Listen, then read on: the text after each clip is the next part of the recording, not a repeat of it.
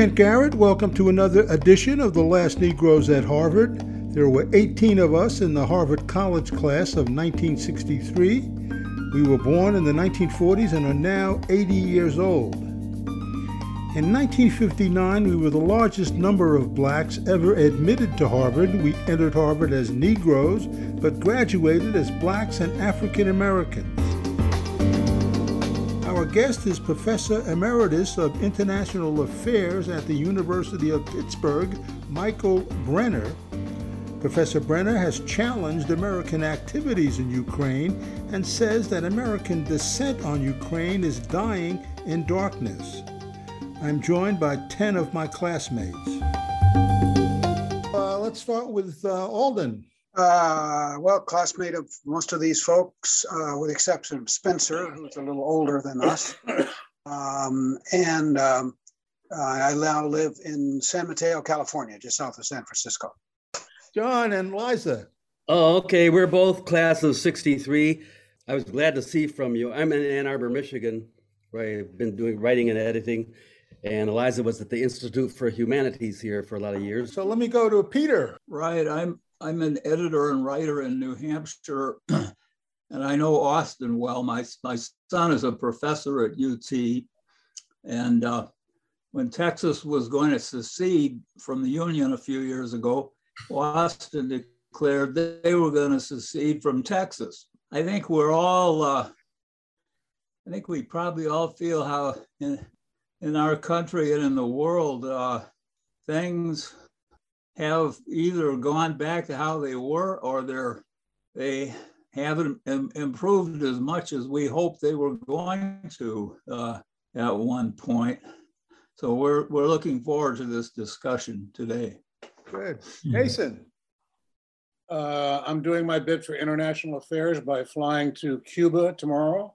I've got a duffel that's got about 35 pounds of fly fishing gear and about 5 pounds of powdered milk, since I've read that they've got an acute shortage of milk in Cuba, and I suspect that will have about as much impact as buying carbon offsets to offset my flight, but that's what I'm doing. All right. And I hope they let you back in. Me too. So George Jones, I'm also in Ann Arbor. At this point, I'm wondering whether I need to go out and buy some body armor. Oh, yeah. Spencer. Yes, hi, everyone. I'm still a historian, writer, and still have devoting my life for the last 35, 40 years to sustainable development to try to bring sanity and environmental future to our, and human future most of all, because I think the problem lies with humanity, not with technology and the environment. Okay, Marcy. In New York City, I working to counter disinformation and the rewriting of history, including in the media, on major resource allocation battles.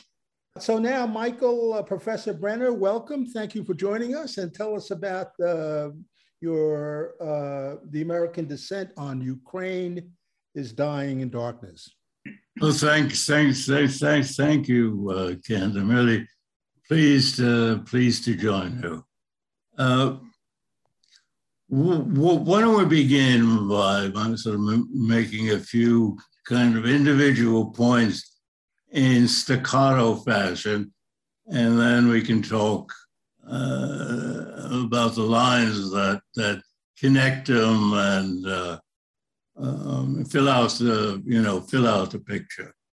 I think one, the Ukraine crisis, and let's say the crisis, the key reference dates are February, March 2014, when we had played an instrumental role in organizing the coup, which toppled the democratically fairly elected president of Ukraine. A coup, that's the coup in which Victoria Nuland played the now notorious role of being there on the ground in Maiden Square, handing out cookies and helping to serve as liaison between the U.S. and the ambassador and the leaders of the coup, prominent among them being the sort of far-right ultra-nationalist militias, including the Azov Brigade, who are self-avowed neo-Nazis, not just fascists, but neo-Nazis. And of course, that has gotten relatively little attention in the American press and in the Western press generally. But while it's people who do know the ins and outs of Ukrainian politics will tell you their support, as it might be expressed, for example, in an election, would only be a very small fraction of the Ukrainian population, although there are certain sympathies in Western Ukraine which date back to World War II and before that to the Austro-Hungarian Empire and World War I, et cetera. They exercise a disproportionate influence because they have potent allies among the oligarchs, who are the main player in Ukrainian politics. They pretty much dominate and control the whole security apparatus. Although the Azov and other, there are about 4 or 5 of them, similarly constituted and oriented militias are a separate force, like the force fighting in which easily surrendered in Mariupol. No, I got the pronunciation wrong. You know what I'm referring to. Mariupol. Yeah, they are organizationally separate from the Ukrainian army. They are an elite force of their own commander, who is captured there, which is, by the way, why the Kiev government tried so desperately to evacuate some of the people, because the Russians now have the guy who runs the whole operation countrywide, not just the local section of it. They're like the SS was in their relationship to the Wehrmacht. In other words, these far-right militias relate to the Ukrainian army in pretty much the same way. They have good relations, it's sad to say, with the United States government. They were among the elite groups which U.S. Special Forces has been training since 2018. Anyway.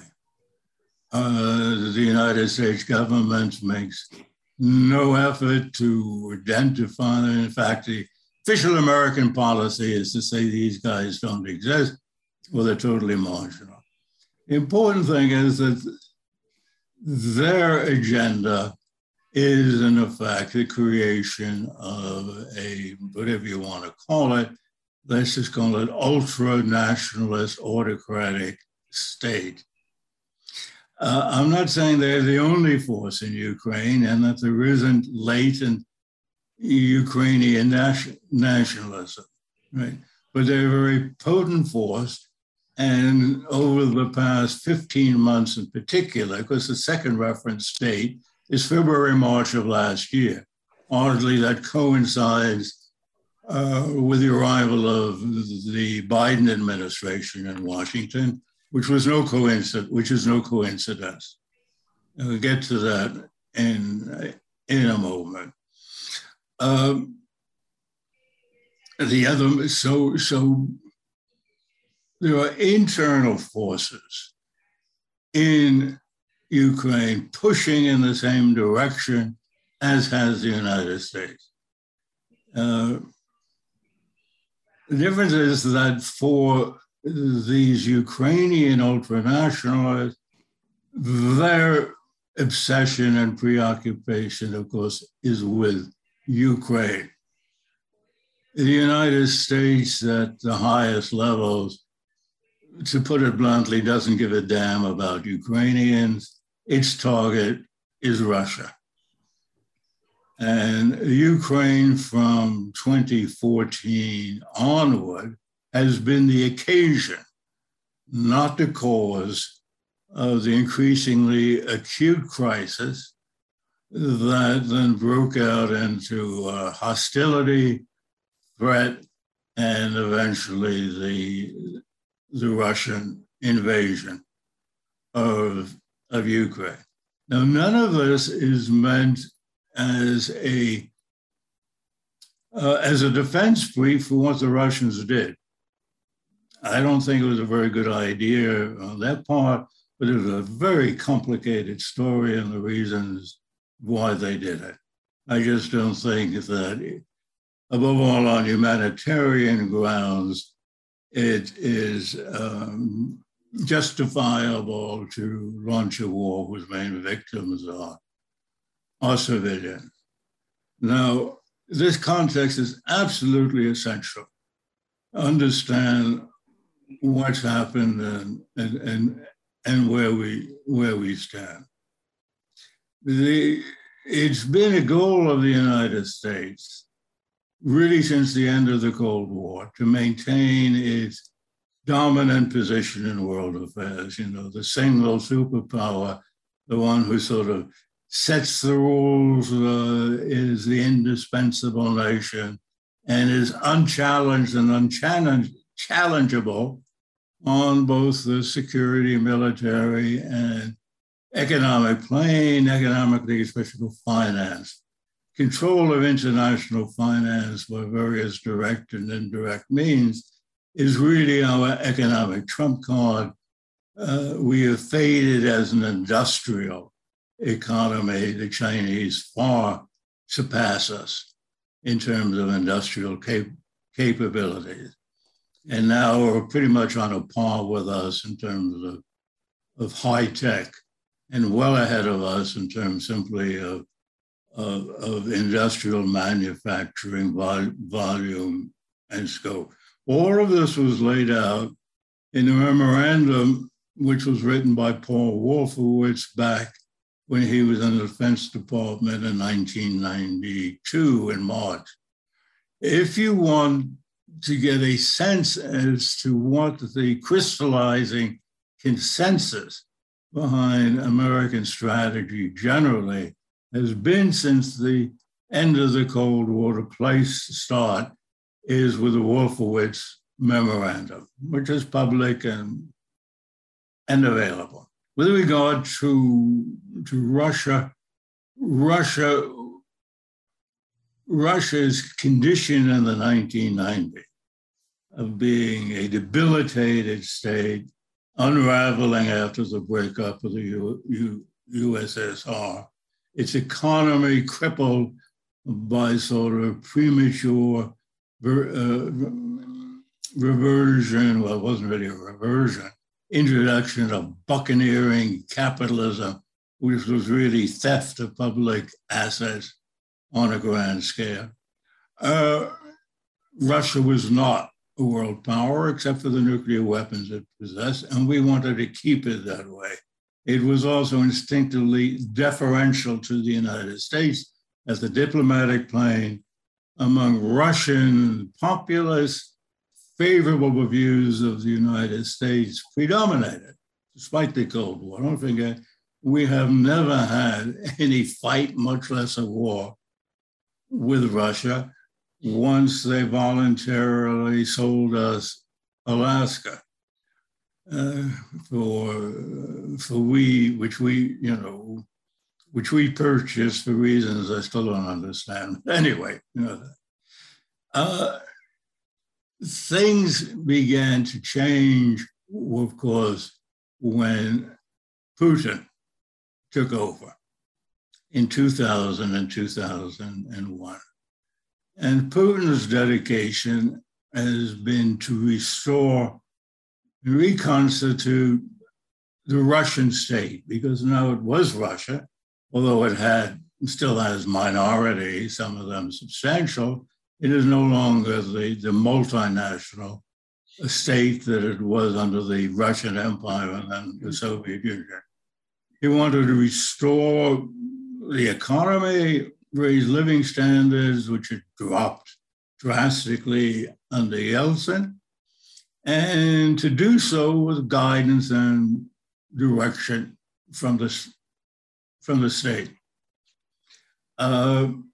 Russia under Putin never was and is not now a simple dictionary dictatorship. This is a cartoon vision and version of Putin, both as regard the man, in my view, the man, his thinking about Russia's place in the world and his foreign policy.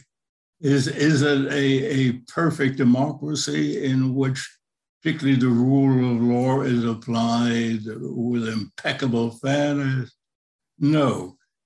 It does have reasonably fair elections. It does have formal legal procedures. And it's become, in effect, under Putin, what you might call, using the term broadly, a normal country. Normal insofar as you don't have a czarist-like autocracy, normal insofar as you don't have a totalitarian sort of Soviet state, you have a mildly sort of authoritarian, right? Run by not just one person, but led by a man of extraordinary ability, whether you agree with everything he does and goes or not, a man who towers above anyone in the West in terms of intellect, historical sense, and political skill, which is why so many people from Obama onward and in Western Europe hate him. The encounter, the conflict, I think became inevitable insofar as the two broad worldviews of Russia under Putin and the United States became diametrically opposed. The Wolfowitz view has become the prevailing consensus among the United States foreign policy community, and something I know personally of, knowing a number of these people and following it closely.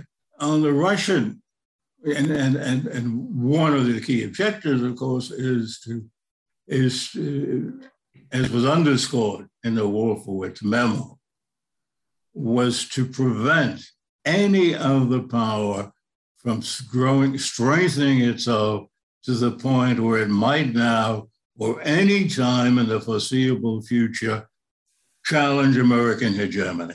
And we thought, or began at some point in the late 90s, began to think of China in these terms, because its potential, and then of course its enormous, unprecedented economic success, objectively makes that the case. We also wanted to keep the Russia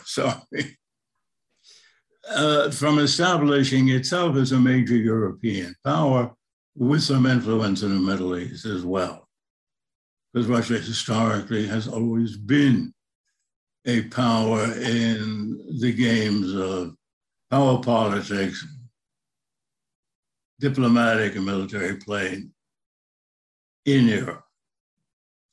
If we move that forward a bit, as Russia began to revive, reconstitute itself, and to show much more sort of self-confidence and independence, as well as economic success, under Putin, and that was accompanied by a very substantial deepening of economic ties between the European Union members, let's use that term as an umbrella term, and Russia.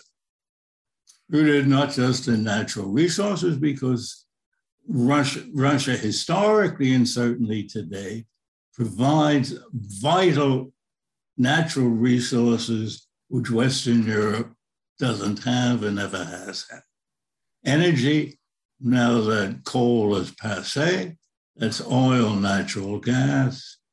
Food is now the world's largest producer and exporter of grain. Anyway, it is absolutely essential to the well-being standards of living, as well as economic growth of Germany, France, Netherlands, even, Britain, everybody else, Italy, especially in Europe. And there are all kinds of institutional ties across the board between Western Europe and countries and institutions, and the US too, and the Russians. And this troubled the United States for two reasons. One, it obviously sort of strengthened Russia to have all of these links, mutually beneficial as they were. Two, it weakened American dominance in Europe, insofar as dependence on Russian natural resources, companion to the disappearance of any kind of security threat from the East, meant that Europe's dependence on the US, financial, commercial, as well as security guarantees, began to sort of diminish. And the Europeans are so handicapped psychologically by this dependency, dominant, subordinate psychology, they've never really thought about exerting themselves on the international stage. And of course, institutionally, it's very hard to do through something like the European Union, which has 27 not terribly ambitious, but petty national governments. But the US began to worry about that. So therefore, both in regard to Russia and in regard to Europe. Now, on the European, from the Russian perspective, the Russian leadership began to see what was indeed an American strategy to keep Russia marginalized in European affairs. And militarily, of course, this manifests itself in the expansion of NATO, which really had no military or security justification because there was no threat. And what it was designed to do was to incorporate all of the old Soviet satellites, some of which had been part of the old Russian Empire, into the American-led and dominated sort of Western system. And as Russia strengthened and became more active internationally, such as in Syria in 2015, right? This objective became more crisply defined. And so a lot of thinking in the think tanks and the American foreign policy community went into the question of what we can do to ensure that forever after, Russia is put in its place and kept marginalized, right? And the Russians were very much aware of this. And they saw NATO expansion. They saw a number of other steps that we took, our breaking of arms control agreements, the placing of a missile defense system in Poland and Romania, which probably would never work, but theoretically could partially neutralize Soviet nuclear forces by hitting them at their takeoff stage and blah, blah, blah. All of this nuclear strategy is metaphysics. I studied it for many years. It's not real, but it's on people's minds. A clash, in a way, was inevitable. Putin is not a one-man show. This is another aspect of this sort of cartoon image of the Kremlin. That's not my view. I'm not a Russian specialist, but there are people who indeed do know Russia. Yes, Putin dominates the scene, in large part because of his extraordinary qualities and faculties, in part because the sort of strong leader tradition is well rooted in Russian political culture, and because what he has done generally is respected. His current favorability ratings are 84%. Since he came to power in one role or another, it's never dropped below 2/3. Right. So yes, he's offended a lot of opposition among the intellectual class of Moscow and St. Petersburg for a variety of reasons, and many of legitimate, the true dedicated liberal Democrats, but for Russians generally, he is viewed sort of, favorably. He does not rule in an arbitrary individual fashion. There is a whole circle of people, most of them in official positions, right, who constitute the executive government of Russia. And they meet regularly, and they discuss, and he's the first among equals, but he is not Stalin sitting at the head of the table. He's not Mussolini sitting at the head of the table. He's not even like all of the tin pot dictators who were accustomed to viewing. And the last point on this was important to note, that when it comes to dealings with the West, when it comes to addressing and responding to what is almost universally seen among Russian political elites as a Western American-led strategy to keep Russia marginalized, weak, a non-player in European affairs, and denied any self-defined national interest, right? When they got to views on those key questions, if you relay them out on a continuum from dove to hawk, Putin is and always has been towards the dovish end of the continuum. That's a matter of fact. You don't have to take my word for it. Forget about who I am. I have no particular authority or credibility, just a guy who looks out the window at the tumbleweed. But those are facts. Now, when it came to Ukraine, as best we can reconstruct it, and I'll make this brief, the so-called neocons and the hard nationalists, the Victoria Nulands and the Blinkens, et cetera, all alumni of first the Clinton and then the Obama administration, and all in effect devotees of the Wolfowitz worldview and strategy, completely dominate the Biden administration. They hold every influential position, particularly strong in the State Department, National Security Council, the intelligence agencies, and with some sympathetic friends in the Pentagon. These true aggressive neocons, interestingly enough, are relatively weaker in the Pentagon than any of the other great security organizations of the United States government. I mean, for simple reason, the Pentagon doesn't like to go to, engage the US military forces in stupid wars, because they're the organization that gets hurt. They're the people, men whose people get killed and so on and so forth. But anyway, that gets a bit more complicated. And apparently a decision was made in March of last year that something had to be done about Russia's uppityness, and the place to do it with the Ukraine, because there you had an outstanding dispute. You had a neuralgic issue of the Soviet, the Russian annexation of Crimea, which had never been part of Ukraine or considered Ukrainian. There are no Ukrainians in Crimea anyway.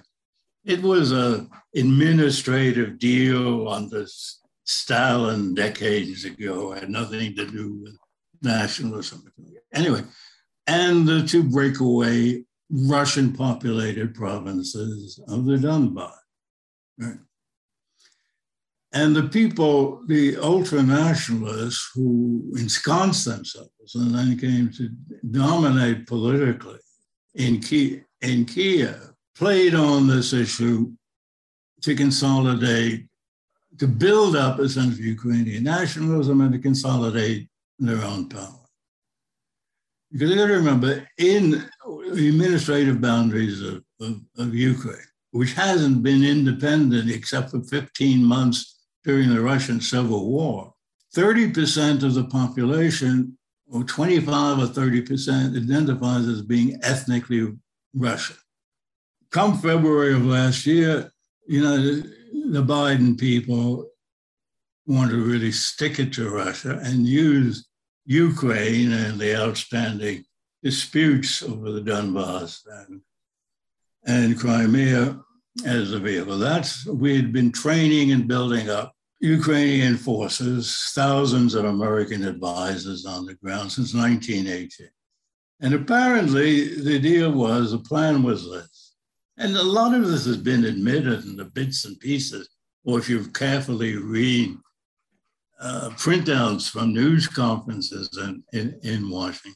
The idea was to, and there still had been intermittent artillery exchanges between the militias of the two breakaway Russian provinces in the Donbass and the Ukrainian army.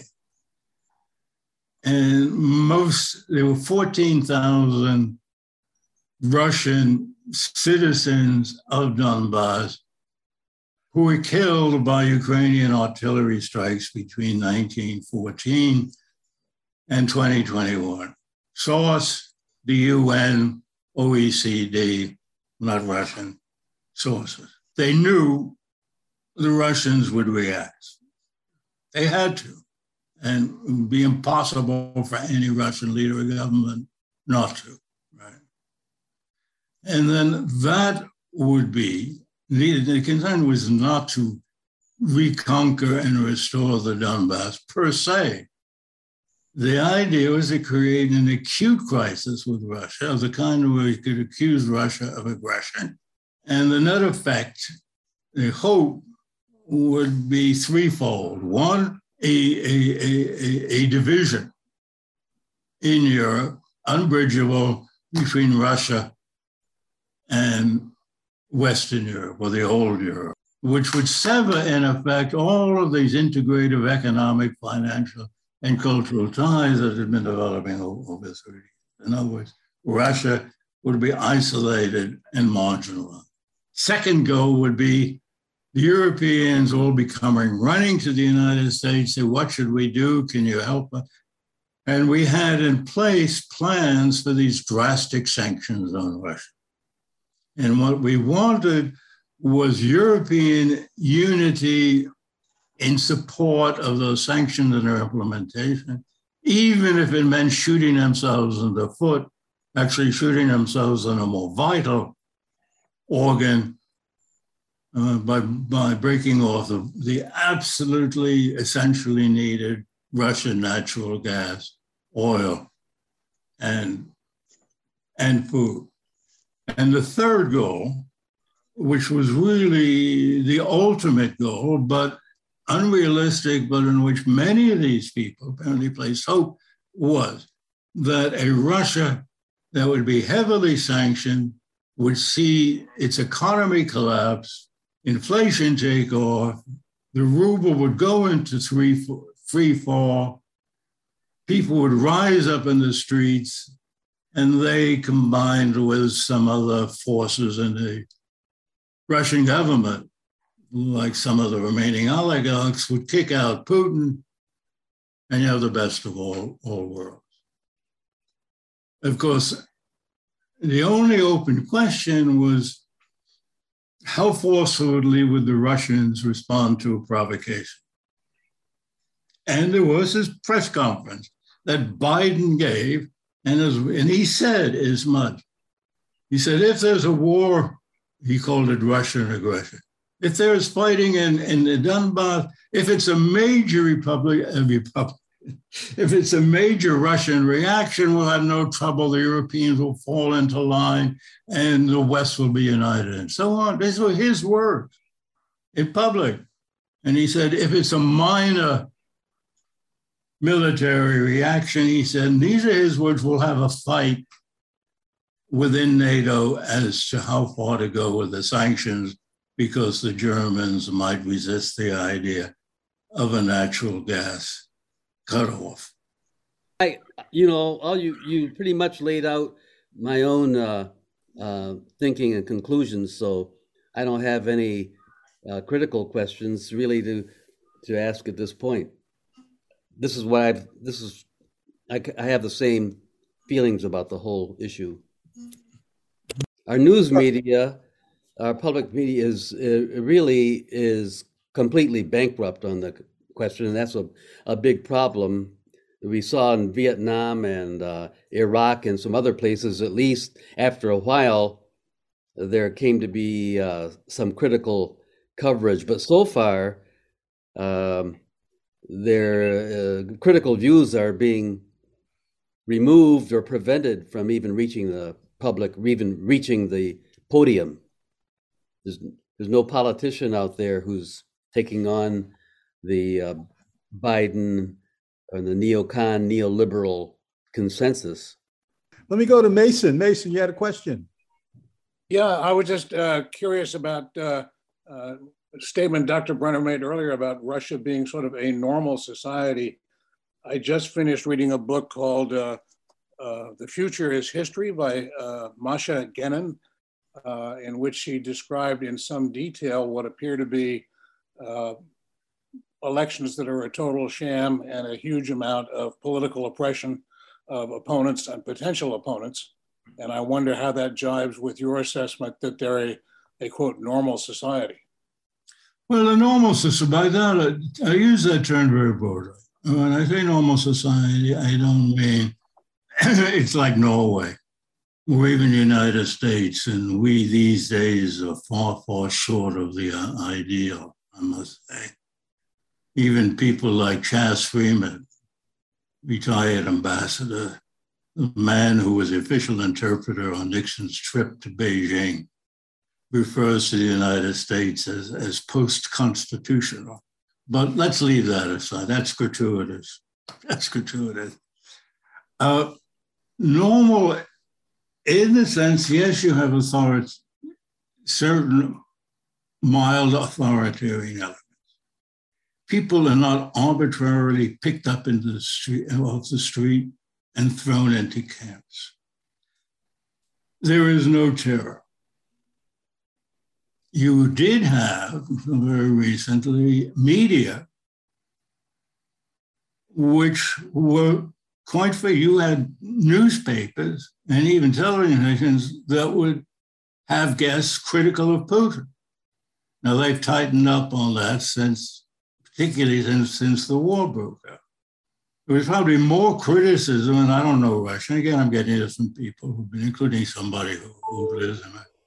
There was more criticism in Russian media of Putin than there has been in the United States of the Biden administration's whole attitude and policy towards Russia, Ukraine, even China.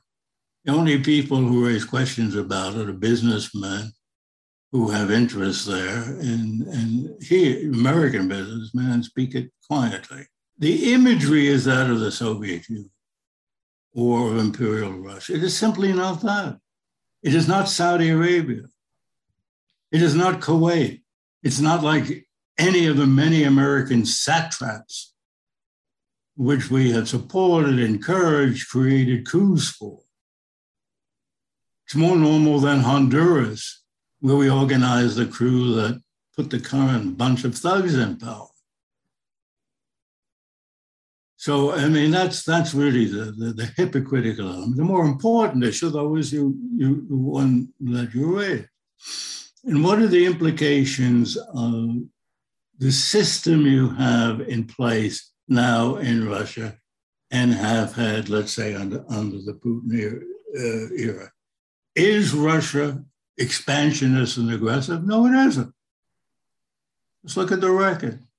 We were the ones who egged on the Georgian government in 2008 to attack Southern Ossetia, the disputed territory between Russia and Georgia.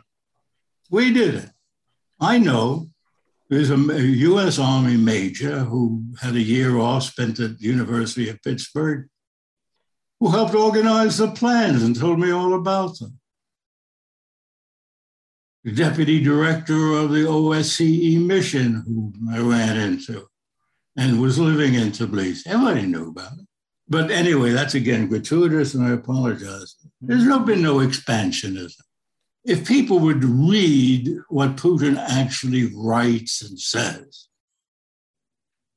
he has laid out in detail and nuance his whole conception of the international system of relations among states, the guidelines for dealings and so forth, and which is not only incredibly sophisticated, but is not a manual for world or regional domination. It's just the opposite. People in Washington don't even read it. Somebody else I know, whom I've known for 30 years, who was deputy head of the National Intelligence Council.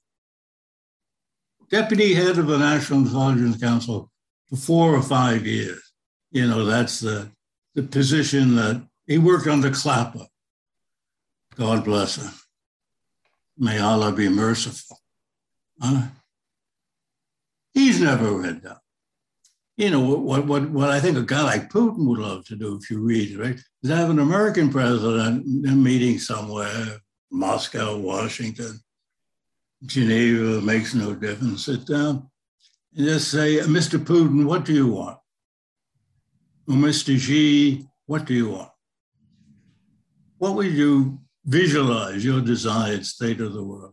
We don't have anyone who's capable of doing that, who has the guts, who has the brains.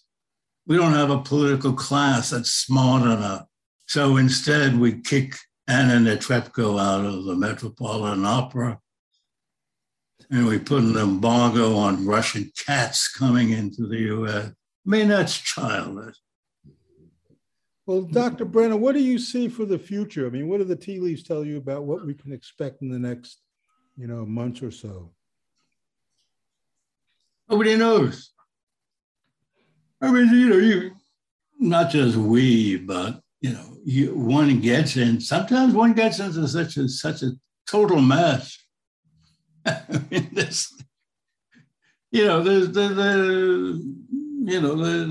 way out. I mean, look at the Cleveland Browns for 20 years. I mean, they had more quarterbacks than we had military commanders in Afghanistan, which is something. 18 straight.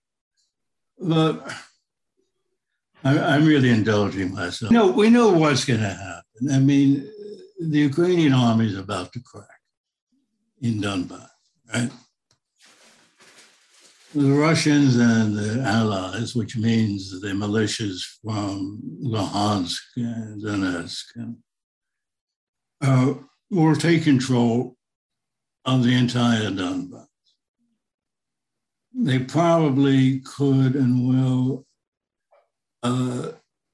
seize a couple of other cities on the east bank of the Dnieper, which is sort of Baha Donbass, or whatever you want to call it. What's that place called? I can't remember the name. Zaporizhzhia, Dnepropetrovsk, whatever. They might grab them too. And then they're going to annex them based on referendum. You know, he does hold the whole referendum, and they've been certified as kosher. I mean, Sweden and Finland joined NATO without any referendum whatsoever, speaking about normal countries. Right? So the whole referendum, they'll get overwhelming positive votes, maybe not the 95% that they got in Crimea, but 70%, whatever, they'll annex them. And then what do we do? And it's the US. The Europeans have been totally neutered. They have no political will. They're incapable of any independent thinking. And I know Europe quite well. I know these people, quite many people there quite well. It's going to be up to us. What are we going to do? It seems to me we've got two choices. Either one say, well, look, we achieved two of our objectives. We created an impenetrable divide and division, a new iron curtain between Russia and the rest of Europe. And given what's happened, particularly the rhetoric and the insults, et cetera, that's not going to be overcome for generations. All right, last question then, Alden, then we'll wrap it up. Yeah, I'm just wondering, you're suggesting that Putin is very smart, which it certainly is, but it seems to me that he has made a fairly stupid mistake in basing his economy pretty much on extractive industries rather than building up other things. I mean, in the bottom billion, Paul Collier suggests that extractive industries just, that's not the future. Did he make a mistake there, or was that good? Well, from what I understand, that picture needs to be qualified. Russia industrialization and advances technology, Russia under the Soviet Union were sectorally specific, having to do with military. Apparently, it is greatly expanded. And the reason why the Russian economy has survived these draconian sanctions, among other reasons, it is simply more variegated and therefore more resilient than the geniuses and the CIA and National Security Council calculated. Inflation, even inflation in Russia today is lower than what it is in Great Britain. Can I just make one comment? Could I make one comment? The Ukrainians apparently very much do not want to be a part of Russia. You know, do not want. They're fighting very hard, and dying, and they're facing some real atrocities. Troops really out of control. Well, unless they're and the Ukrainians don't want to be part of Russia. So Russia may be a normal country, but the Ukrainians want to have their own normal country. And they're fighting very hard for that. Well, there are two important questions you raised. First, what is the sentiment of ordinary Ukrainians, right? First, Zelensky, this comedian, got elected president for two reasons. One, Ukrainians despised everybody else who was running. We pretend to despise some of the guys running for president here, but we vote for them anyway. In Ukraine, they didn't vote for him. And he had the backing of a couple of very powerful, wealthy people, including Ukraine's chocolate magnate, a mysterious, well, two guys, one of the chocolate magnate who became president, and another guy who operates in the shadows like Goldman Sachs. You know. Okay. The other thing was, you know what the keystone of his platform was? Reconciliation with Russia. And he was the only candidate in 19, in the election of 7, who took that line, and he won overwhelmingly. What sentiment is today, I have no idea. I mean, obviously there is a sense of Ukrainian nationalism, which is strongest in the West, which was never part of, only briefly was part of the Russian Empire. It's Galicia. It was Austro-Hungarian for hundreds of years. It was ruled by the Poles under the, they all three and the Germans slaughtered each other right up until 1945. Want to see a great film on that? Go to YouTube, the Polish film, go to YouTube and just type in Hatred. That's the name of the film.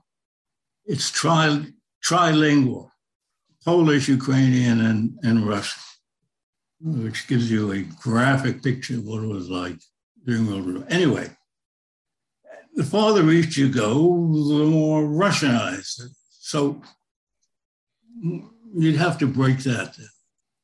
Third, obviously, when you have a war like this and people getting killed, that is crystallized sentiment. Regarding the atrocities, that is very much in dispute as to who committed them. And again, well, I do not agree with that, sir. I'm sorry. Well, let's not get into that because it gets very detailed. All I'll say is there are a lot of very independent, knowledgeable people, who believe that these were actions by the Azov Brigade, particularly in that cutout outside of. I do not believe the video evidence supports that conclusion, sir. The video evidence was taken 4 days after the atrocities supposedly were committed. In those 4 days, the mayor, Ukrainian mayor of that town, spoke publicly to the citizenry on numerous occasions and never mentioned the atrocities or the bodies that supposedly were lying in the street for 3 days. We have had the most televised war in the world. No, we're not. You have to watch your TV set to see these atrocities. No, you don't. What you're before watching, your eyes, sir.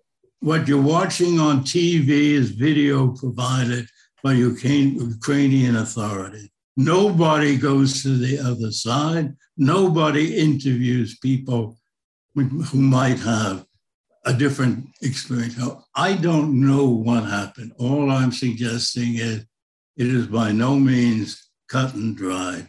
And it also has absolutely no motive. There is overwhelming evidence, overwhelming evidence. You had a young man, 20 years of age, not just confess, but apologize and admit to committing this atrocity. Well, that on TV, it was straightforward. There was no debate, no discussion. That was, first of all, not in that town. You're talking by the killing of a civilian by one soldier. Yeah, and that's as serious as anything you can get. Yes, but well, no, I'm sorry. It's not as serious as anything you can do. If you have an organized command structure, which gives direction and instruction to your people to kill it as it's, that's different. And that's what happened in Odessa in 2014, when the Azov Nazis burned alive 40 Russian-speaking protesters in a theater because they dared get out and said they opposed the coup. And what evidence do you have for that? Well, that one is on the record. Yes, and what evidence? What evidence? Testimony, pictures, documents. Perhaps we have the evidence that comes out of Russian television. No, it didn't come from Russia. Straight lie. There were no Russian government people there at the time. Yeah. No, look, let's get the evidence. Well, I'll try and dig it up for you. The point is, all I'm saying is,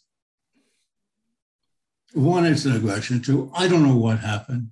I don't think it is also an atrocity. And third, an atrocity committed by one Russian soldier, assuming that it was. Do you know of any war in which that sort of thing has occurred? Do you know how many civilians American troops in World War II, even in Europe, killed on that basis? Is that relevant to what we're doing today? Yes, it is. Not because you're saying, sir, because you're saying, Mr. Briscoe, you're saying one. No, my name's David Allen, sir. Don't put that on. Wait, I'm sorry. Where are you? Oh, okay. I was looking at the wrong screen. Mr. Allen, first of all, you're saying that this is somehow rooted in the Russian character. Two, you're saying that this was a matter of policy or conform to attitudes and policies. I did not say any of that. So if you say words in my mouth that I did not say. Well, if you're not saying that, then the individual act by one Russian soldier is no different than an American GI in Italy, France, Germany, or anyone else killing a civilian. Since I served as an infantry officer during the Vietnam War, sir, I am all too intensely familiar with the issue. Well, listen, folks, I think we're about to run out of time here. We'll have to kind of leave it at this. And thank you so much for Dr. Brenner for coming on, and we'll have to do it again. Well, I'm sorry we were ending on this sort of contentious note, yeah. But I... you know, it's interesting that it's a feature of our, what do you want to call it, political culture, public affairs culture. Right. That we think the best way to get to the truth is to, like in the courtroom, you have two sides go at it, right? Yeah. And it's sort of competition, aiming to have their version of the truth. Yeah. Dr. Brenner, I would say that you're one of the most, I think probably the most interesting guest we've had. I don't buy all of your facts and interpretations, but I certainly will do more research, and I thank you very much. Thank you so much. And I apologize for being late to the party. An emergency nailed me about no, no, no, no, 1 minute before noon. No need to apologize at all. I mean, I just think sort of more sitting around and talking, not just by holding hands, but talking candidly is highly desirable. Thank you again for the invitation. The nice things you said, you challenged my sense of superior modesty. Okay. That was Michael Brenner, Professor Emeritus of International Affairs at the University of Pittsburgh. And that's it for this episode of The Last Negroes at Harvard. I'm Kent Garrett. You can hear more episodes on our podcast, which you can find on Apple Podcast and Spotify, or from wherever you get your podcast. Plus, you can read all about us in the book, The Last Negroes at Harvard.